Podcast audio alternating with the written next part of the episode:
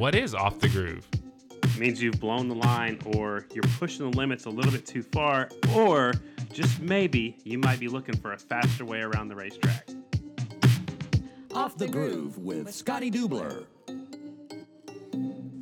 Just now thawing out from the shivering up in Shakopee and preparing for the 2018 season finale across the bay from the city that never sleeps. Last weekend's event in Minnesota did not disappoint. Kolby Carlile takes home his third mile win of the season with another perfect day, running fastest in qualifying, winning his heat race, and leading every lap of the main event. His win puts him just one point behind third place Shayna Texter, who finished seventh in Minnesota, heading into the season finale this weekend. 2018 singles champion Dan Bromley battled Carlile throughout the main, but finished second, and Tristan Avery overcame a rough start to get his first podium finish of 2018, finishing third. In the twins class, the race was all about survival. As IndyCar driver Rick Mears always said, to finish first, you must first finish. Jared Mees and Briar Bauman know that all too well. Mees led the first six laps before suffering his first mechanical of the year, giving Briar Bauman the lead. Briar would extend that lead to 9.35 seconds over Brian Smith before running out of gas. Talking to Briar after the race, I was told the gas tank was topped off before the main. I guess it was a combination of weather, holding it wide open, and taking the high line that led to Briar's empty gas tank. Henry Wiles secures second place in the points for 2018, finishing second, and Pearson finishes third, his best finish on the Indian and his first podium of the season. Tomorrow will be the last event of 2018. It'll be my 178th straight national behind the mic, spanning over a decade with American Flat Track. This will be the first time in those 10 years I'll be announcing a national event from New Jersey. Not really sure what to expect for track conditions as the series has never ran at this venue. The major storyline for both classes will be the battle for third in points. In the singles class, watch for Kolby and Shayna to battle it out as they are both usually strong on mile tracks. In the twins class, 7 points separates Briar Bauman and Carver for the third spot. 5 points separate 5th to 8th place positions. Keep an eye on Coase, Smith, Johnson, and Coolbeth as they'll be looking for points to lock in that 5th place position in the 2018 standings. You'll rarely see me rooting for a rider, but you may hear a little excitement in my voice on Saturday if Coolbeth happens to be running up front with the laps winding down. Regardless of how he finishes, it'll be one hell of a ride for the King of Cool. On Sunday, the series celebrates the season with the 2018 awards banquet. The event will be broadcast live to the world on fanschoice.tv. Look for some major announcements regarding the 2019 season and beyond. There's a chance that yours truly could be hosting with the one and only Heather DeBow. Hearing lots of rumors about announcements to be made, riders potentially announcing new rides, new race venues, new sponsors, and more. Tune in and watch the news as it breaks on Sunday at 4 p.m. Eastern. That leads us to this week's topic. As AFT will be looking back and celebrating the 2018 season, we want to hear from you, the fans, in our newest segment. This week's topic What is your favorite memory of the 2018 season? 904 395 5956. Call in and leave us a message telling us your thoughts. Our guest this week is a guy who's no stranger to motorcycles, but fairly new to flat track racing. He spent the majority of his career racing supercross and motocross events across the country. He was the first American to win the overall ISDE in 2015, securing his place in motorcycle history. More recently, he put a hurting on our flat track boys at the Buffalo Chip back in August, and he'll be racing for Team Puerto Rico this weekend at the Motocross of Nations event in Redbud alongside Travis Pastrana and Kevin Windham. I called him up to talk about his racing career and find out whether we can expect to see him back on a flat tracker in 2019. Ladies and gentlemen, Mr. Ryan Sipes.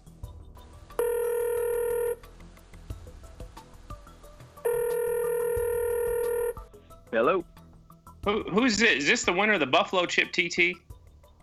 yep, the only one. No kidding, man. I uh, it's been a while since I talked to you since uh, we saw you at the Buffalo Chip taking the win, but I wanted to catch up with you and I want to let the flat track fans know who Ryan Sipes is. So I appreciate you taking the time. Uh, so let's just jump into it and uh, get to know Ryan Sipes. Where were you born? Um, Flaherty. Well, born in Louisville, Kentucky, but I've lived in Flaherty, Kentucky my whole life. Um, that's just where the hospital is. We kind of live out in the middle of nowhere, but uh, I don't know. That's where I call home. It's where I keep coming back to. So. Right on. What What's it like growing up in Kentucky? Shit, I guess I don't know any different, but uh, but I mean, I like it. We got all four seasons for sure. We get a little snow. We get some pretty hot summers. We get a lot of rain, and uh, but it's been good. I mean, I grew up on a farm, and um, that was basically my first job. You know, uh, I don't know, it was throwing hay bales or whatever it was. Um, but uh, yeah, I mean, we got to ride a lot. We you can ride pretty much all year. You just got to be tough in the wintertime. Kind of tough out the cold and the mud, but I don't know. Like I said, I like it, but it's about all I know. So Right on. There's some other fast guys, you know, that ride motorcycles from Kentucky also. Do you know any of those guys? yeah, I do. Uh, yeah, I would say they're fast. Um, diff- different kind of racing, but uh, but no, that's it's kind of weird how like Owensboro is like like a little hotbed for you know. Obviously started with the Haydens, but there's other guys there that are they just kind of kind of keep churning them out. You know, fast dudes from down there on the flat track side and road race and that. So, but I just kind of got to know those guys um, better uh, this past year and uh, rode with them a bunch, and it's a it's a fun group. Yeah, there, there's some fast guys for sure. We'll talk about the guys you ride with when we get into flat track, but let's let's concentrate a little bit more on you. So, how'd you get into motorcycling? Uh, well, my dad raced, and uh, he was never great, but you know he was a good rider and uh, local local you know fast B rider. Yeah, I, I don't remember being that little, but um, with my son, it's like he's around. If he's with me, we're working on dirt bikes, so he's you know naturally going to kind of gravitate toward it, and I think that's kind of what happened with with us. And I've been riding as long as I can remember. I think I got a my dirt first dirt bike was for my second birthday. Had little training wheels on it, and been riding ever since. Wow. Do you remember your first race? Um, vaguely, yeah. I was only got I was the only fifty rider there, so I won. So I was I came out to a hot start, but uh now they um I think I'm pretty sure Dad had to kind of chase me all the way around the track to make sure I could make it over the jumps and all that stuff because I raced at three or just turned four, so I was a little big dude. But uh, that's awesome. So yeah, cool. So so, what was your favorite racing memory when you were growing up? Man, I don't know. I can't really pin it down to one. I think just traveling around with the family in the. I mean, we we didn't have a ton of money, so our first race vehicle was my dad's pickup truck, and then when both kids, my my brother started racing too, uh, we had a little. I think I want to say it was a Dodge. It was school bus yellow, like a work van. It had nothing on the inside. Dad went and bought some school bus seats and put in there so we could all the whole family could ride in there and then graduated to like a sleeper van but it was a 1970 something just butt ugly and uh kind of you know went all the way through it but those trips you know getting out of school on friday and rolling out you know taking off driving all night getting up just in time for practice that kind of stuff was uh i mean it's memories i'll never forget yeah, I, am right there with you. I grew up, you know, my grandpa raced, my dad raced, and I just remember growing up. And you, you wake up, you travel to a race, you race, you jump back in the van and drive back home to go to work and stuff. But uh, man, I love it. Mm-hmm. So, what was your number when you first started racing? Do you remember that?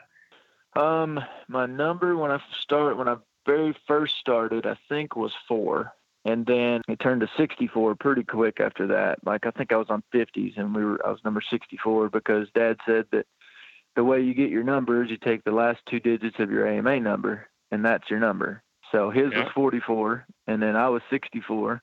Um, I don't know if that was just kind of a thing, you know, because now it just seems like you just pick whatever number you like. But that's what uh, that's where 64 come from, and I'm still running a portion of that with you know 264. So I love it. I love it. I remember hearing that story when I was growing up myself too. So that's pretty cool. Uh, what riders did you look up to when you were first getting to go? You know, getting started. I know you obviously your dad, but who else were you looking up to? Um, Mike LaRocco was always kind of my guy growing up. Uh, I think that uh, he was probably dad's guy, you know, and that's why I started liking him. But I mean, I still, even you know, as I grew up and kind of started making my own decisions, I still liked him just because he uh, he was the, always the guy. It seemed like coming from behind and was never tired, and he would, you know, pass dudes on the last lap, and just felt like he was the hard working guy, and I kind of liked that part of it. But him and uh, I'd say Kevin Windham was probably the other guy that that I looked up to just because of his style. I thought it was cool. Right on. Do you have a nickname? Not really. We were just talking about that the other day. Nothing's really ever stuck. You know, people okay. call me Rhino, but that's already been taken. So yeah, um, yeah, yeah. I, I don't know. There's nothing's really ever stuck. You know. All right. Did you race any other kind of disciplines of motorcycle racing growing up? I know you did motocross and supercross. What else have you raced? Uh, I mean, basically, I only raced moto throughout amateurs, and then like we never did. We would ride in the woods uh, just in the wintertime, just when it was too muddy on the track. We would ride in the woods, but we had one little, you know, half a mile trail or something that we would ride, and we we actually toughed out the snow more more often than not. Um, so yeah, moto all the way until I turned pro in 05, and um, that was the first time I ever raced Supercross or rid, basically ever ridden Supercross. Um, and then I did that till 2013. Um, I went into off road, started doing GNCC and a couple national enduros, and uh, that's the only thing I'd done up until this year. And I kind of jumped in and did some flat track stuff. So, wow. So let's talk about your pro career just a little bit. I mean, you said you went pro for motocross in 2005. You won three 250 Supercross wins. Um, what was it about Supercross that you liked so much? I don't know. Supercross was fun. It's it's was more fun than motocross. Sometimes it just you're jumping all the time, and it was really technical to to be able to, you know, hit those rhythm sections. It it wasn't just you know hit it as hard as you can. It you know you really had to time it, and and I like that, and I like the fact that in Supercross you could practice on basically exactly what you were going to race on. So we had, you know, I was on factory teams um, most of my supercross career, so we were always on a, you know, a, one of the good test tracks and stuff. And uh, so I like supercross. It was just, it was like now I I wouldn't race it just because I mean at this point in my career it's so dangerous to go as fast as I would want to go that and that you need to go to be competitive. It's just sketchy because you're pushing so much pushing on the edge. Wow, you think so on the edge probably more in Supercross than motocross? I think motocross is a little bit more forgiving. You have more room. You don't have you know you don't have hay bales and walls and and other riders so close to you. So you think it's a little bit more forgiving in motocross? Yeah, I mean I think you're on the edge in moto just as much as you're on Supercross, but like you said, the uh, it's a little bit more forgiving where you got a little room to you know to crash out rather than just plow yourself into a, the next jump. That's what always hurts you the most, I think, in Supercross is you come up short on one and you pile drive yourself into the next one and it don't move. You know, right, so right. Lots, lots of bones break pretty easy when you're doing that kind of stuff. What What's your favorite memory of Supercross? You know, what do you look at as your favorite highlight of your career? Uh, the first win was for sure the best you know the the highlight I think, and uh, all the wins were good, but the first one was like I'd been doing it for a long time, you know, seven or eight years, or no, I guess six years, six or seven, um, before I finally got a win. It was like kind of wondering, you know, if it's ever going to happen. And I was kind of the older guy in the class at that point, and um, but we worked really hard that year, and I had a super cool mechanic and a good team, good bike, and um, we uh, got her done. So that that one felt good. Right on. Do you have a favorite uh, highlight from your motocross career from out outdoors?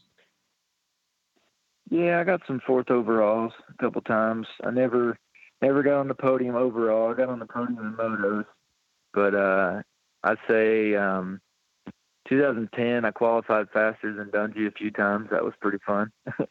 but uh, oh yeah, I always liked motocross. It was just uh, it was I never could stay healthy enough, I guess, to to pile up years on years of because I felt like the longer you stay healthy, the better you get. Like because you're just you don't ever lose that confidence. You just kind of keep building and keep building. And it seemed like every six months or a year I would get hurt and I'd start back from zero. And so that was the tough part about moto and supercross for me.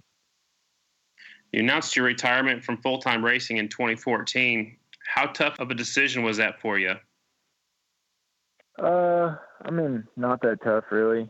It was tough in the aspect of that's all I'd ever done, you know, but uh and I was giving up, you know, a lot of money I still could have made, but um at the time I just got married, I had um my wife had a daughter when we got together and I needed to be here. I needed to be a dad more than I needed to race dirt bikes. So you know, it, it turned out really good. I've had some really good years since I quote unquote retired, you know, because as soon as I did that, I really didn't know what I was going to do. But I started talking to some off road guys and messing around with that and kind of jumped right into there. And, and I've had a lot of success there too. So. Right on. And then that, that brings us to the ISDE. In 2015, you were the overall winner of the International Six Day Enduro. And I think that's that's a hell of an accomplishment. You're the only American to do so. Walk us through that whole experience. How did that come up? And why was that such an historic event for the you know for you to be the first American to win it? Tell us about the ISDE for people that don't know about it. Yeah, so ISDE is um, it's different than anything. Um, actually, there's the Sprint Enduro Series is the closest we have here, but it's still not the same. So at ISD, it's um, six straight days of racing, um, which the name implies. But uh, you're going to ride, we'll ride anywhere from 150 to 200 miles a day.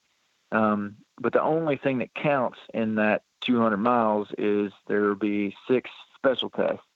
And there, you line up, you take it one by one, you take off, and you just race the clock. You try to get the, you know, the fastest time you can.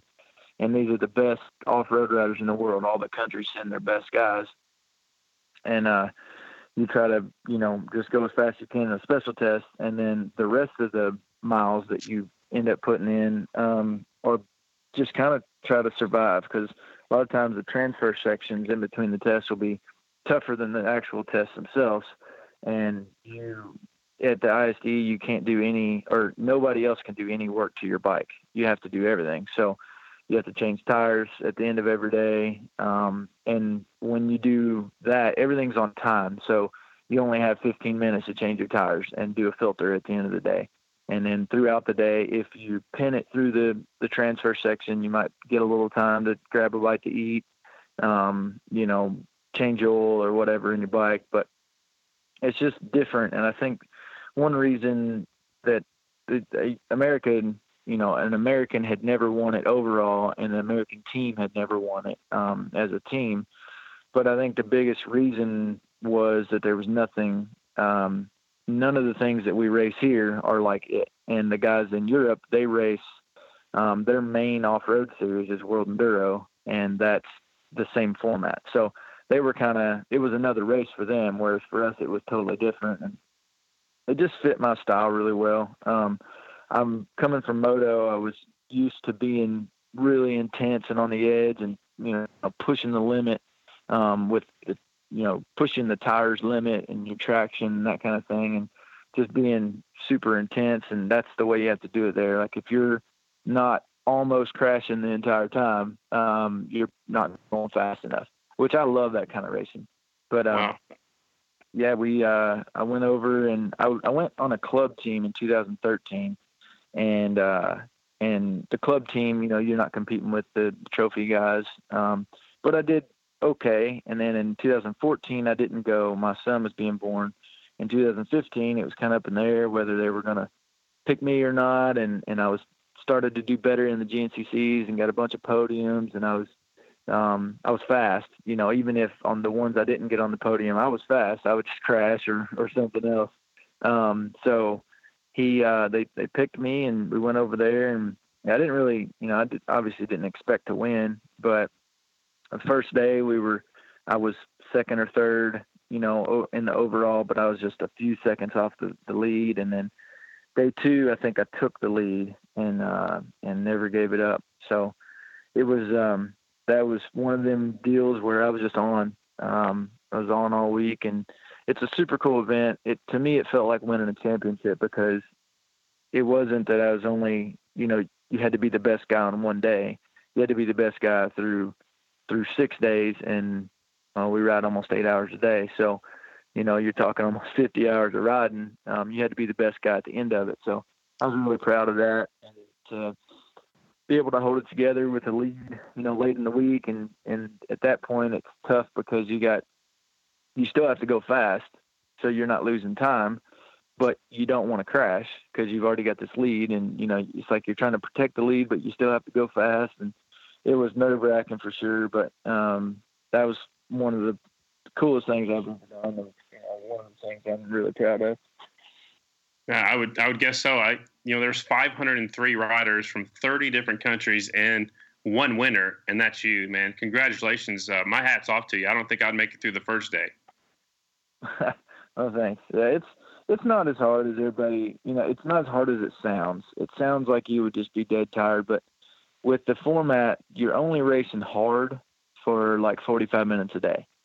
So the rest of the time is like a, I mean, for us, for the faster guys, it's a it's a fun trail ride pace, and you you still get there in plenty of time, and uh, it, I think it wears on you mentally more than more than physically. So it's still a tough race, and you still feel kind of beat up after it, and and all that. But um, I don't know, it's one of my favorite events, and as long as they keep wanting me to come, I'll keep going. That's awesome. I love it, man. That's a heck of a story. I, am I'm, uh, I'm so impressed with you know you winning that. That's that's incredible to me. So let's transition over into uh, flat track. So you raced the Springfield TT and the Buffalo Chip TT this year. When did you start thinking you wanted to race some flat track Grand Nationals? Um, well, I met JD Beach at the last round of Moto America last year, and uh, and I had never, you know, I'd always watched the Haydens ride flat track, and I'd seen their videos, and I'd I'd been scheduled to go ride with Nikki and and those guys a, a couple times, and it just it would rain or something would you know wouldn't work out. So I'd I'd been looking looking at it for a while, thinking it looks like fun. Um, but anyway, met JD and he's like, yeah, you know, he don't. He said I don't live too far from you. I got extra bikes if you want to come ride. And uh, so I took him up on it and went down and rode. I rode like four times last year, just last fall. Um, and then once in the wintertime, we went to Du Quoin and did the indoor deal um, over the New Year weekend. Um, and then they were kind of like all the guys um, we ride with uh, JD and Nick McFadden, Jake Lewis, and of course Roger, and uh, a bunch of dudes. And and I was bad the first time, you know, and I was doing everything wrong as far as technique wise and stuff. And uh, but as we went on, like the third or fourth time I was riding, they're like, "Man, you're riding pretty good. You should do a race." And it kind of started out as, you know, just go do this race. You know, it'll be fine. And but I, in my mind, they were thinking, you know, just go do it for fun because you're not that good yet. um, but and that's the way I felt too. I mean, I would, I'd really watch JD a lot and try to figure out how he was going so fast and how he was so consistent and the, the way he was doing things. And he helped me a ton. He'd be like, you know, you need to get that inside knee out more and you need to sit this way and do this with your, you know, all this different stuff. It seemed like everything that I did that I knew from moto was backwards for flat track. Um, but it just, it was such a challenge for me that it made it really fun. And every time I went and rode, I just, I didn't want to stop. I just keep on going and going. And, and every, it was like, the learning curve was super steep because every time I went, seemed like every time I went on the track, I'd take a break and go back out and I'd get better. And uh, just because I was learning it. And um, so anyway, I, at that point it was kind of a joke. And then this year I decided I wanted to do instead of just focus on one thing, I wanted to do a bunch, as many different types of motorcycle racing as I could, um, just because I can. You know, I, I can do a lot of different things. I can do off road. I can do moto. Um, and then, you know, it came up and it's like, oh yeah, maybe I'll just try this flat track thing, especially with the way flat track is kind of just blowing up, you know, popularity wise. And that's what the whole point of my race, everything, um, schedule was going to be is, is just try to get as much exposure as I can. So flat track fit that bill, you know, to, to kind of grab a part of another fan base that, that I'd not been exposed to before and if I could do well, you know, it could lead to, you know, I could get even a, a bigger part of that fan base. And um, so anyway, decided, uh, asked JD, which ones are the best? He said, well, you need to do a TT because then you have a jump and a right hander that you'll be, that'll help you, you know, because most guys struggle in right handers and jumps.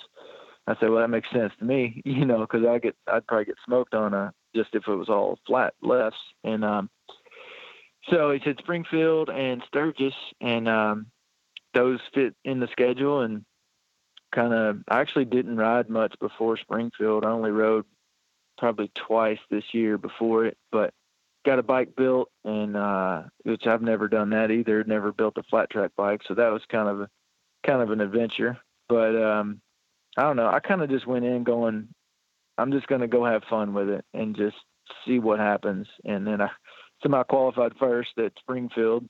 You know, it was like that's weird. Um, I didn't expect that, and then to have that crash there, uh, that just kind of made me hungry for more. Um, you know, at Sturgis. Yeah, it was it was awesome. I mean, I I don't think people were aware of who you were, and, and all of a sudden you fast qualifier, you know, at, at the Springfield TT. I wish you wouldn't have fell off in the right hander because I think you could have battled for the win for that one too. And I was just impressed that you you picked yourself up and kept going and got a tenth place. Where a lot of our you know a lot of flat track guys when they fall off, they tend to be well, they'll just put in the hauler or they'll put in the pits or they'll just cruise around at the back of the pack. But not you. You picked it up and, and still finished a, a 10th place finish. And then let's talk about the Buffalo chip, man. You dominated that race. And I think what what may have helped you a little bit is when the rain came in. I think I think the rain might have scared some of our flat track guys, but it seemed like it made the track even better for you. But what I thought was the most you know the, the the coolest thing for you is the way you were hitting that jump. You're wheeling up to the jump and then over the jump and setting you know the back wheel set the front end down over the jump. And i think a few tries a few guys tried to emulate you but nobody could do it. Man you were just hauling the mail at the buffalo chip. No thanks man. Yeah it was like i said after springfield and being fast and actually feeling good like the main at springfield was when i finally felt the best um, and I was riding the best. And then to fall, it was like, man, I really want to do it. I want to try it again now because I think I'm good enough to be up there and try to stay off the ground, you know. And um, yeah, Buffalo Chip was cool. That track was awesome. The dirt wasn't great, but the uh, the track, like the layout itself, was super cool with you know more than one right hander and and just fun, just a really fun layout. And um, yeah, that that rain kind of threw a, a wrench in it, but the the let's see, was it that was after the heat races, right? Yeah, right. I think it's yeah before the semis and then the mains. Yes.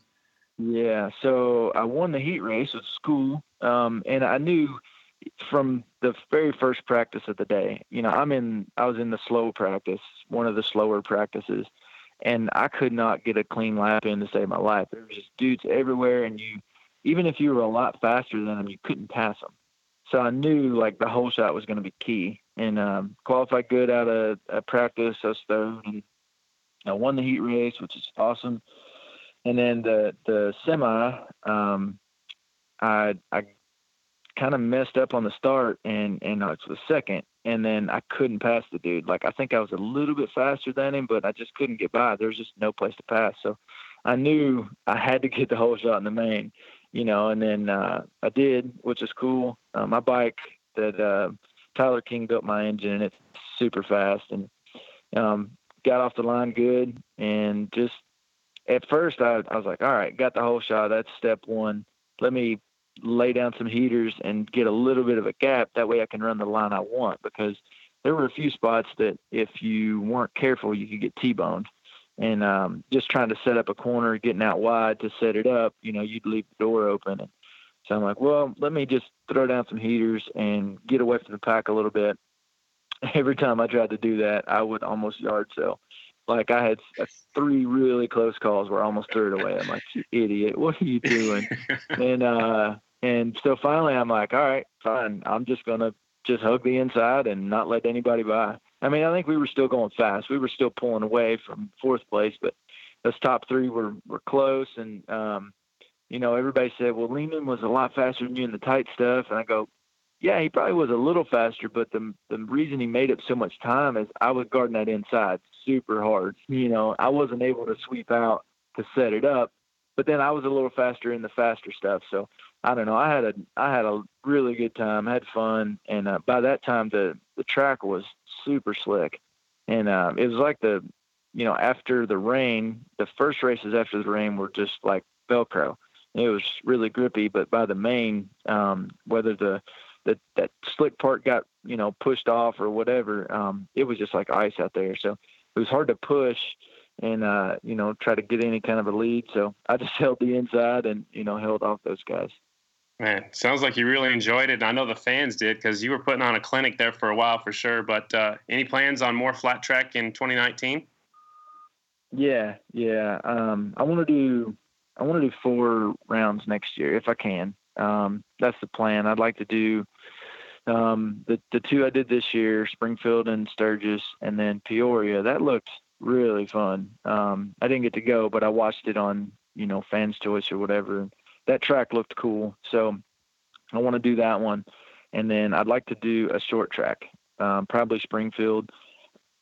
Um, just I'll probably get smoked, you know, but I want to try it because um, I don't know. It just it just looks like fun. I want to learn that part of it.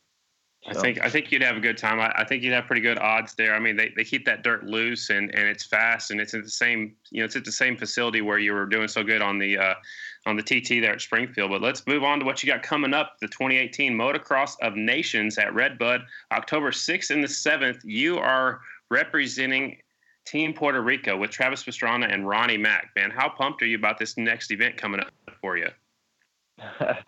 Yeah, I'm really pumped. But um, I got to let you know, Ronnie's out, and uh, Kevin ah. is is the third guy on the team now. So okay, that's, actually, that's all right. It's cool. Yeah, yeah. K Dub is if you had to, you know, a list of replacements, he'd be at the top of it. So um, I'm really excited about it. It's going to be cool. It's going to be, you know, a, a dream fulfilled for me. Um, all my years of motocross, that was like the pinnacle. You know, if you could be selected for Team USA I'm not Team USA, but you know, at least I get to go do the race, and uh, we're we're raising a ton of money for Puerto Rico to go down and help them rebuild. I know it's been a year after the hurricane, you know, since the hurricane, but there's still whole communities without roofs. You know, and they got tarps for roofs and stuff like that, and that's just that it needs to be fixed. So we're gonna try to raise a bunch of money and and go down there and and do it. Well, how can our listeners help out? I mean, can we? I know we can buy some T-shirts and stuff like that, but how can our listeners help out Team Puerto Rico to help out what's going on down there?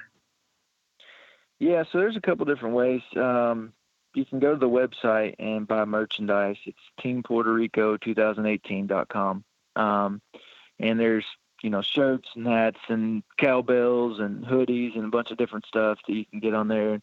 All that goes toward um, toward well first our expenses because we're all out of pocket quite a bit right now. Um, but that's fine. I mean we're we're doing it because we think it's a, a good cause. Um, but then the rest of you know once our expenses are paid the rest goes to puerto rico and to help rebuild down there.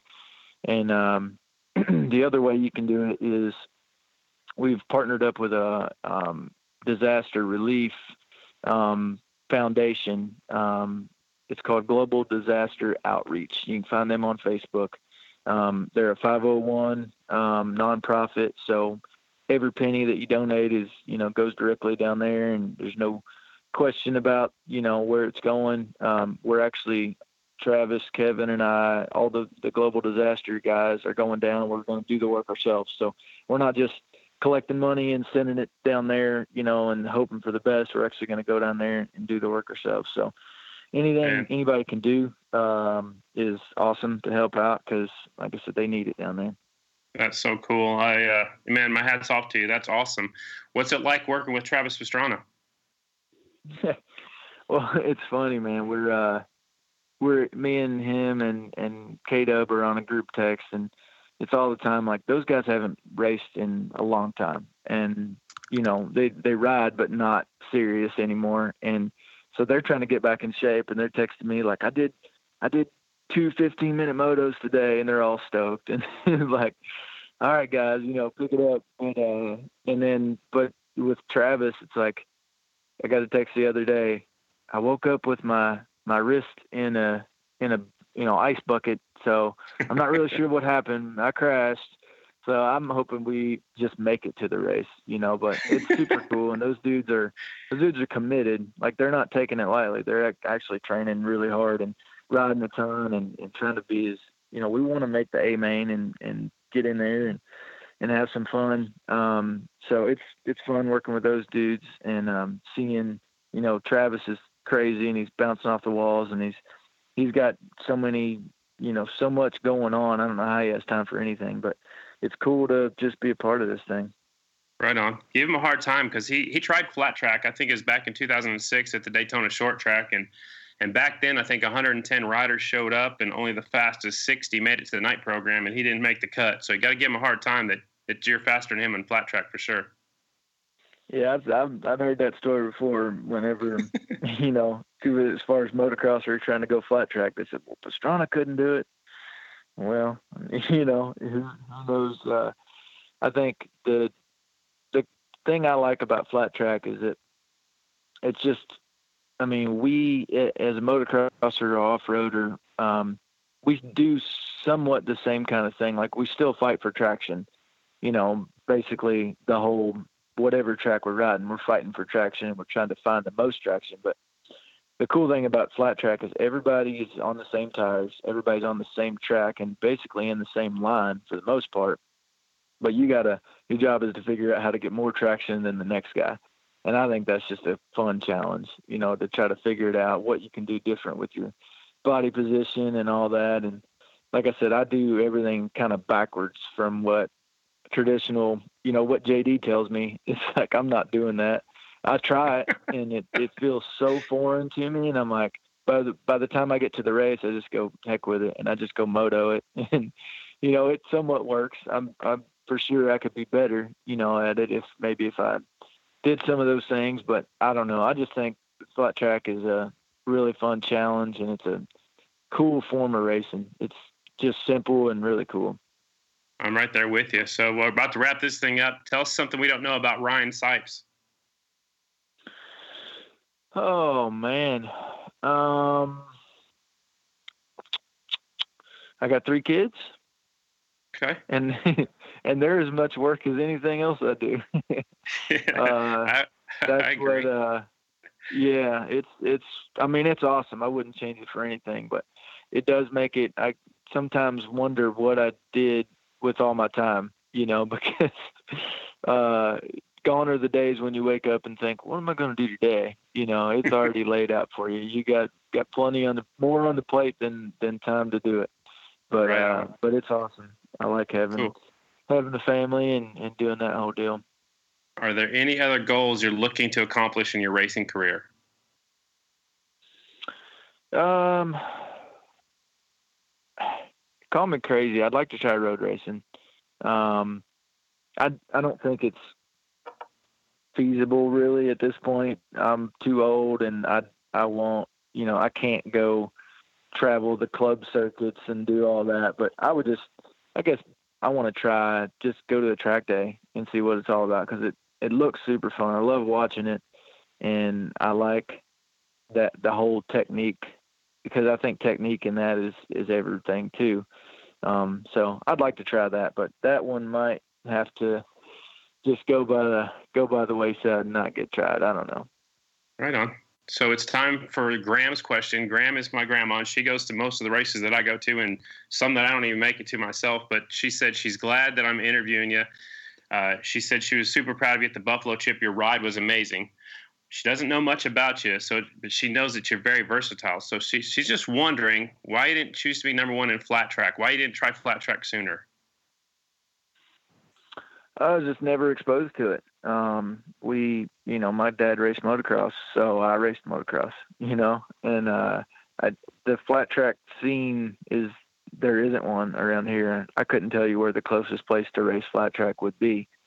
So, um, I guess that's my answer. Um, just never was exposed to it and never had a chance to try it. I always thought it looked cool, but just never had a chance to try it.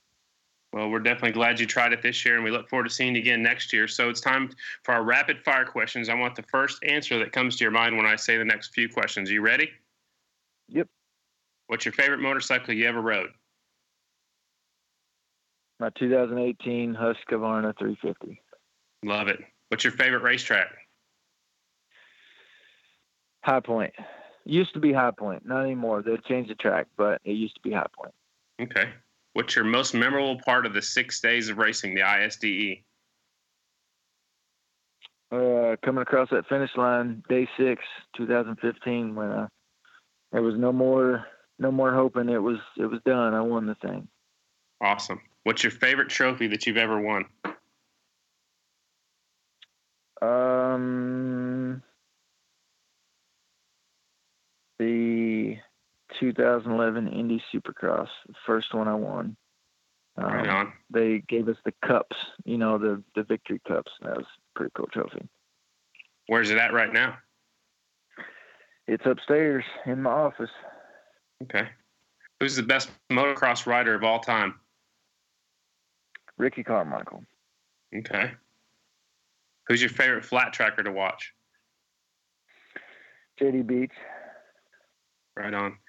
JD's gonna be racing the last two Grand Nationals with us, uh, Minnesota this weekend, and then the next weekend up in New Jersey. So uh, look forward to seeing him back on a flat tracker. Ryan, man, I appreciate the time. I know we're at the end of the episode, and I'd like to have this opportunity to give to you to say thanks to anyone you'd like. For sure. Well, thanks to you guys for having me on. Um, I got to thank uh, Rockstar, Leatt, Maxxis, Husqvarna, um, Rekluse Clutches, FMF, uh, XC Gear, Steve Hatch Racing, Powerband Suspension, um, Nitro Mousse, um, Mika handlebars and sprockets and chains, um, Motion Pro. They help out with tools and stuff, and uh, and their throttle system. Um, Got to thank God for the talent I've been given. Um, my family for supporting me with all these crazy ideas that I have um, to go race flat track and stuff. And um, yeah, I guess that's it. Cool, man. Thanks so much for your time. Good luck at the Motocross of Nations up at Redbud next weekend. And actually, we'll be airing this right before the race. So good luck up there, and uh, we'll see you next year in the flat track racing circuit. All right, sounds good. Thanks, guys. That dude is insanely talented. Want to thank Ryan for his time, and as always, you for listening. Smash that like button, follow us on Facebook, and tell all your two wheel friends to give us a listen. Want to give a special shout out to Jim and Pat Evans. We're putting these two in the Off the Groove record books as our first official sponsors. Cannot thank them enough for their support, not just for the podcast, but for Flat Track in general. Last week, we asked for your thoughts on the removal of semi races from national events, and boy, did you respond. The rider in me struggles with the decision, as it only gives you one chance to make the main event. As an announcer and a fan, it does shorten the program. Call me old fashioned, but I think the best option would be to find a way to shorten the older format heats, semis, dash for cash, and mains. Enough of what I think. Let's hear your thoughts. Good morning, Terry Reimer, Black Hills Harley Davidson. Yeah, I actually thought the program in Minneapolis last weekend went well. You know, as long as they give us uh, a practice and a couple qualifying practices, I think eliminating the semifinals is okay. And if that uh, helps us get better and more uh, uh, timely TV coverage, I think it's even better yet. So there you have it. Thanks. Bye. I think removing the semi races takes chances away from privateer riders. They should have more than one chance to make a main event. That's my opinion. Thank you. I didn't think AFT knew what they were doing back in 2016 when they made all those changes, but that seemed to work out. I don't really like the idea of removing racing from the program because I don't really think that that is the issue, but I guess time will tell. Listen, these riders do not make enough money to be driving all the way across the country for one shot at making the main event. Let them race. Why? Why? Why do you want to take races away from me?